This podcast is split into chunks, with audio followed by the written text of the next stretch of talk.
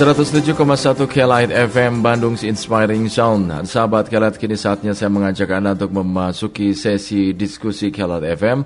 Pagi ini kita akan membahas tentang bersama melawan Corona, mendorong perluasan akses pelayanan pemeriksaan virus corona hingga ke daerah. Penyebaran virus corona sangat menguncang dunia. Banyak negara berupaya meningkatkan kesadaran masyarakatnya agar mau melakukan pemeriksaan COVID-19 sedini mungkin demi menghentikan penyebaran virus corona. Beberapa negara yang cukup parah terdampak corona seperti Korea Selatan, Italia, Singapura, Hong Kong, dan Taiwan yang segera menerapkan perluasan tempat tes corona. Bahkan terobosan yang dilakukan Korea Selatan dalam mengendalikan penyebaran virus corona terbilang berhasil ya sehingga patut menjadi contoh bisa dijadikan contoh. Sebagai salah satu negara yang paling terdampak penyebaran COVID-19 dari Cina, Korea Selatan juga bahkan menjadi negara kedua dengan kasus corona terbanyak setelah Cina pada awal Maret lalu dengan jumlah 4.000 eh, lebih kasus dan 28 kematian. Akan tetapi untuk mempermudah warganya, Korea Selatan bahkan membuka tes pemeriksaan COVID-19 melalui layanan drive-thru di sejumlah daerah sampai di luar ibu kota Seoul sehingga warga kota Goyang yang tak memiliki banyak waktu bisa tetap mengikuti tes corona tanpa harus turun dari kendaraan. Lantas manakala perluasan akses layanan pemeriksaan virus corona hingga ke daerah begitu mendesak, lalu apa yang jadi hambatannya? Bukankah permintaan itu justru memungkinkan penanganan dan mitigasi penyebaran virus bisa semakin cepat dikendalikan? Dan di era kolaborasi dan ko-kreasi ini seberapa mungkin dan seberapa jauh melibatkan berbagai pihak di daerah seperti para akademisi dan pelaku usaha agar bersama-sama melawan corona.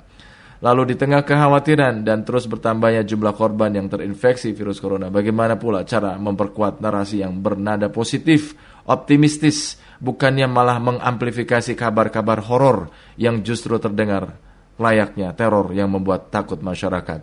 Guna menjawab pertanyaan-pertanyaan tadi, kita akan mendengarkan pemikiran atau penjelasan dari juru bicara pemerintah Indonesia untuk kasus virus corona COVID-19, Bapak Ahmad Yuryanto.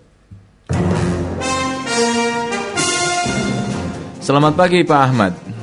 Selamat pagi. Apa kabar Pak Ahmad?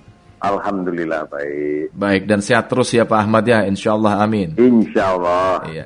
Pak Ahmad, kabarnya Uh, kabarnya para pemimpin daerah di Indonesia menyuarakan kebutuhan alat penguji COVID-19 ini yang lebih banyak dan minta agar pemeriksaan sampel juga bisa dikerjakan di wilayah atau di daerah bukan hanya terpusat di Jakarta saja gitu Pak. Sejauh ini seberapa uh, mungkin Pak permintaan itu di, akan dipenuhi Pak Ahmad?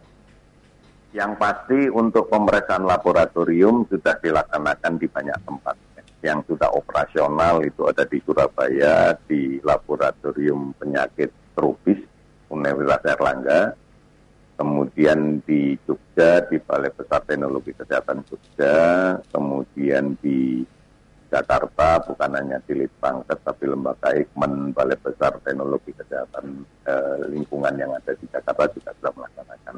Hmm. Sedang berproses untuk beberapa laboratorium yang lain karena ini bukan sesuatu pemeriksaan yang biasa ya. Hmm. Ini melakukan pemeriksaan virus tentunya memerlukan persyaratan-persyaratan khusus. Hmm. Mudah-mudahan dalam waktu singkat kita juga akan lebih cepat lagi untuk bisa uh, melakukan pemeriksaan di tempat-tempat yang lain. Persyaratan khususnya itu seperti apa ya Pak Ahmad? Ya, yang pertama persyaratan standar dunia untuk melakukan pemeriksaan virus itu harus laboratorium dengan biosecurity level minimal tingkat 2. Hmm. Ini penting karena pertama bahwa untuk mengintervensi virus, memanipulasi virus tentunya di dalam konteks pemeriksaan laboratorium, satu mempersyaratkan bahwa dia harus safe ya. Hmm. Artinya pemeriksaannya jangan sampai tertular. Hmm. Kemudian dia harus secure, artinya jangan sampai spesimen yang kita periksa ini lepas keluar sehingga nanti malah mencemari ke sekitarnya. Ini yang penting. Hmm, jadi tidak mudah ya Pak Ahmad ya? Betul, betul. Hmm. Nah seberapa... Diperlukan kondisi tertentu. Hmm. Berapa wilayah atau berapa daerah yang sudah bisa memenuhi persyaratan itu Pak? Kalau dilihat dari kapasitas alat misalnya ya, yeah. eh, kita sudah punya lebih dari 12 Tapi kan kembali lagi perlu untuk dilakukan eh, apa pelatihan kapasitas eh, petugasnya sendiri. Ini kan harus harus menjadi satu bagian yang secara bersama-sama kita lakukan. Mm-hmm. Bukan hanya alat tetapi juga orang kan tentunya. Uh, uh, lalu upaya apa Pak yang akan dilakukan oleh pemerintah ya kolaborasi ya pemerintah pusat dengan pemerintah daerah bukankah dengan banyaknya tempat-tempat atau titik-titik itu yang tersebar eh, akan uh, penanganan ini bisa tersebar luas dan keroyokan gitu sehingga bisa jadi lebih cepat gitu Pak. Betul. Jadi memang ini yang jadi kebijakan pemerintah bahwa secepatnya kita harus melakukan ini dan ini sudah berjalan kan e, secara bertahap ada beberapa petugas dari daerah yang sekarang sedang on the job training di Jakarta untuk disiapkan dalam rangka mampu melaksanakan pemeriksaan e, virus ini. Hmm. Kemudian kita juga mulai e, dalam waktu singkat ini kita akan mulai mengadakan pemeriksaan cepat yang kita sebut dengan rapid test Hmm. Kalau rapid test ini karena spesimen yang diperiksa adalah darah, di mana kita akan menilai hemoglobinnya sebagai kadar bahwa orang itu pernah terinfeksi atau sedang terinfeksi, maka ini bisa dilakukan di banyak tempat kalau yang seperti ini. Hmm. Karena hanya membutuhkan laboratorium dengan uh, kriteria levelnya adalah basic uh, biosecurity level 1 aja nggak masalah. Artinya semua laboratorium di rumah sakit pasti mampu melakukan Walaupun itu hanya untuk tes pemeriksaan COVID-19 ini harus ada syarat seperti itu ya. Sementara misalkan seperti di Korea Selatan uh, melalui, melakukan tes pemeriksaan COVID-19 ini melalui layanan drive-thru di sejumlah daerah. Drive-thru itu hanya untuk mengambil spesimennya. Oke. Okay. Hanya untuk mengambil sampelnya, jadi pasiennya di mobil, kacanya dibuka, kemudian diambil sampelnya dari hidung, dari mulut, setelah itu dimasukkan dalam tabung, diperiksa di laboratorium. Hmm. Jadi yang disebut drive-thru itu hanya proses pengambilan spesimennya, bukan pemeriksaan virusnya. Oke, mungkin nggak kita melakukan hal yang sama itu di Indonesia, Pak? Bisa, bisa. Tentunya kan ini sesuatu yang harus kita siapkan, karena ini kan membutuhkan kesiapan yang ya lumayan cukup anu lah ini, cukup oh. effortnya cukup besar lah. Tapi kan kita bicara soal triple helix atau quadruple helix, ada akademisi, bisnismen, ya pengusaha, pemerintah daerah, kan mesti tetap bisa dikondak oleh pemerintah pusat ya Pak ya misalnya gitu. Selama ini semua keputusan yang kita buat itu kan berdasarkan pertimbangan para ahli. Hmm. Jadi sejak awal para ahli ini sudah kita libatkan dan ya, membantu kita di dalam kaitan dengan keputusan-keputusan yang penting. Hmm. Jadi kita tidak pernah bekerja sendiri. Hmm. Ya, ya. Berkaca dari dari dari Vietnam, uh, Pak Ahmad, mereka kabarnya menyediakan ruang sterilis, uh, sterilisasi di banyak titik gitu loh, hasil kerjasama dengan perguruan tinggi di daerah. Nah, dalam um, konteks Indonesia, kira-kira hal apa hal apa yang paling memungkinkan ini Pak untuk dilakukan keroyokan gitu bareng-bareng gotong royong agar penularan penularan uh, virus corona ini bisa segera kita hentikan gitu Pak? Ya, yang pertama kita harus melihat secara utuh ya eh, bahwa penyakit ini penyakit menular. Sudah barang tentu di di mana pun juga manajemen pengelolaan penyakit menular harus berbasis berbasis pada masyarakat kan. Hmm. Nah ini peran serta siapa pun pasti bisa di dalam konteks ini.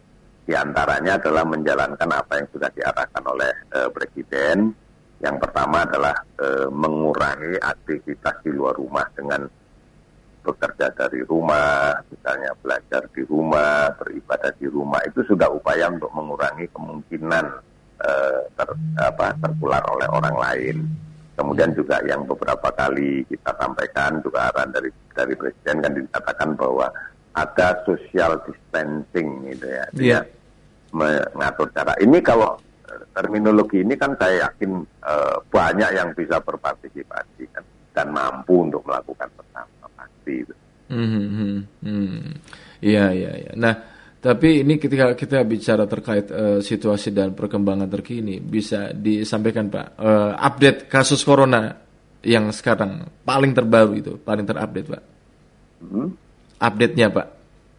Ya, kan kita rilis setiap hari di sekitar jam 15.30 ya untuk merekap data dari jam 12 siang hari sebelumnya sampai jam 12 siang hari berikutnya. Hmm. Kalau kita lihat rilis yang kemarin kan sudah kita sampaikan di media bahwa total kasus sekarang ada 309 uh, ya Pak kalau nggak salah. 309. Uh, Kemudian 300. ada yang sudah sembuh juga sebanyak 19, 19 orang dan ada yang meninggal sebanyak 25. 25. Ini adalah data yang kita impun dari jam 12 kemarin siang sampai dengan jam 12 eh, apa jam 12 tanggal 18 sampai jam 12 tanggal 19 kemarin. Hmm. Nanti ada update hari ini siang nanti ya Pak ya? Iya, nanti kita akan mengupdate lagi mulai dari kemarin jam 12 sampai dengan hari ini jam 12. Hmm. Pak, kalau secara umum persoalan paling krusial apa ya Pak ya yang dihadapi pemerintah uh, dalam upaya penanggulangan pandemi corona ini Pak? Menghentikan penularan ini menjadi kunci. Oleh karena itu kita harus berusaha untuk mencari uh, kasus positif di tengah masyarakat dan kemudian kita akan meminta mereka untuk melakukan isolasi. Isolasi hmm. itu bisa isolasi diri atau isolasi rumah sakit.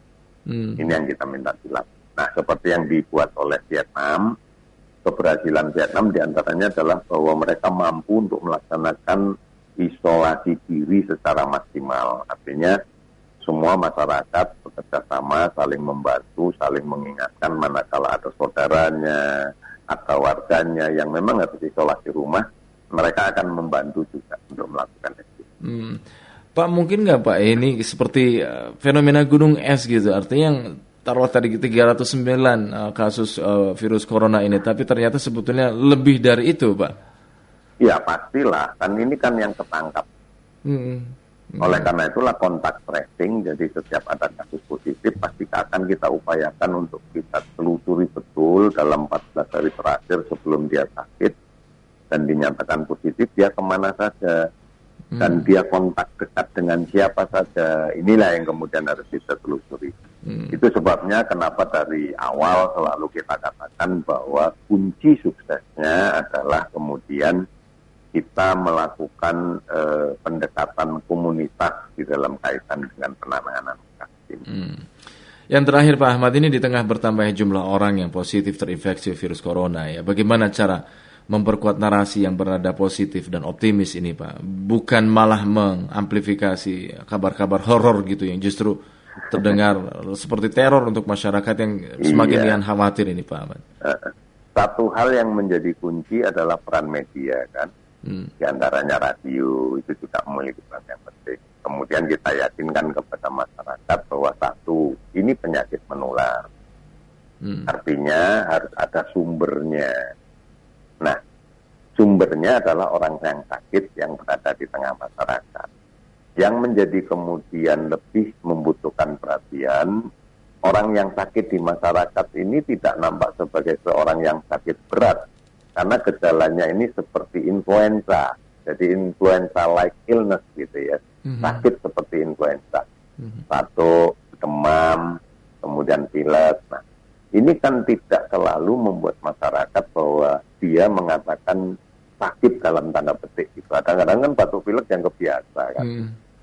Oleh karena itu kita minta masyarakat yang sedang batuk pilek ya pertama gunakan masker Kemudian jaga jarak ya, jangan yeah. terlalu dekat dengan orang yang lain supaya kita tidak menjadi sumber penularan di masyarakat itu. Ini yang kunci pertama. Hmm. Kemudian kunci yang kedua untuk masyarakat yang sehat, ya biasakan dong untuk cuci tangan dengan menggunakan sabun itu menjadi sebuah kebiasaan hidup yang bersih dan sehat kok yang seharusnya bukan hanya dalam rangka COVID, mau ada COVID nggak ada COVID ya memang sebenarnya budaya bersih sehat itu kan menjadi penting. Iya. Iya. Kemudian yang berikutnya adalah eh, mari bersama-sama masyarakat tentunya memahami bahwa penyakit ini banyak yang sembuh loh. Kalau kita lihat data global di dunia, yang sembuh itu jauh lebih banyak daripada yang meninggal, sangat jauh lebih banyak dibanding yang meninggal. Hmm. Jadi tidak perlu ada ketakutan yang berlebihan.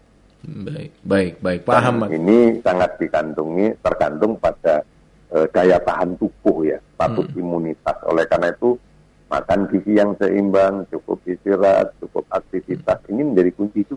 Hmm. Jadi kalau sehat malah kita nggak tertular ya.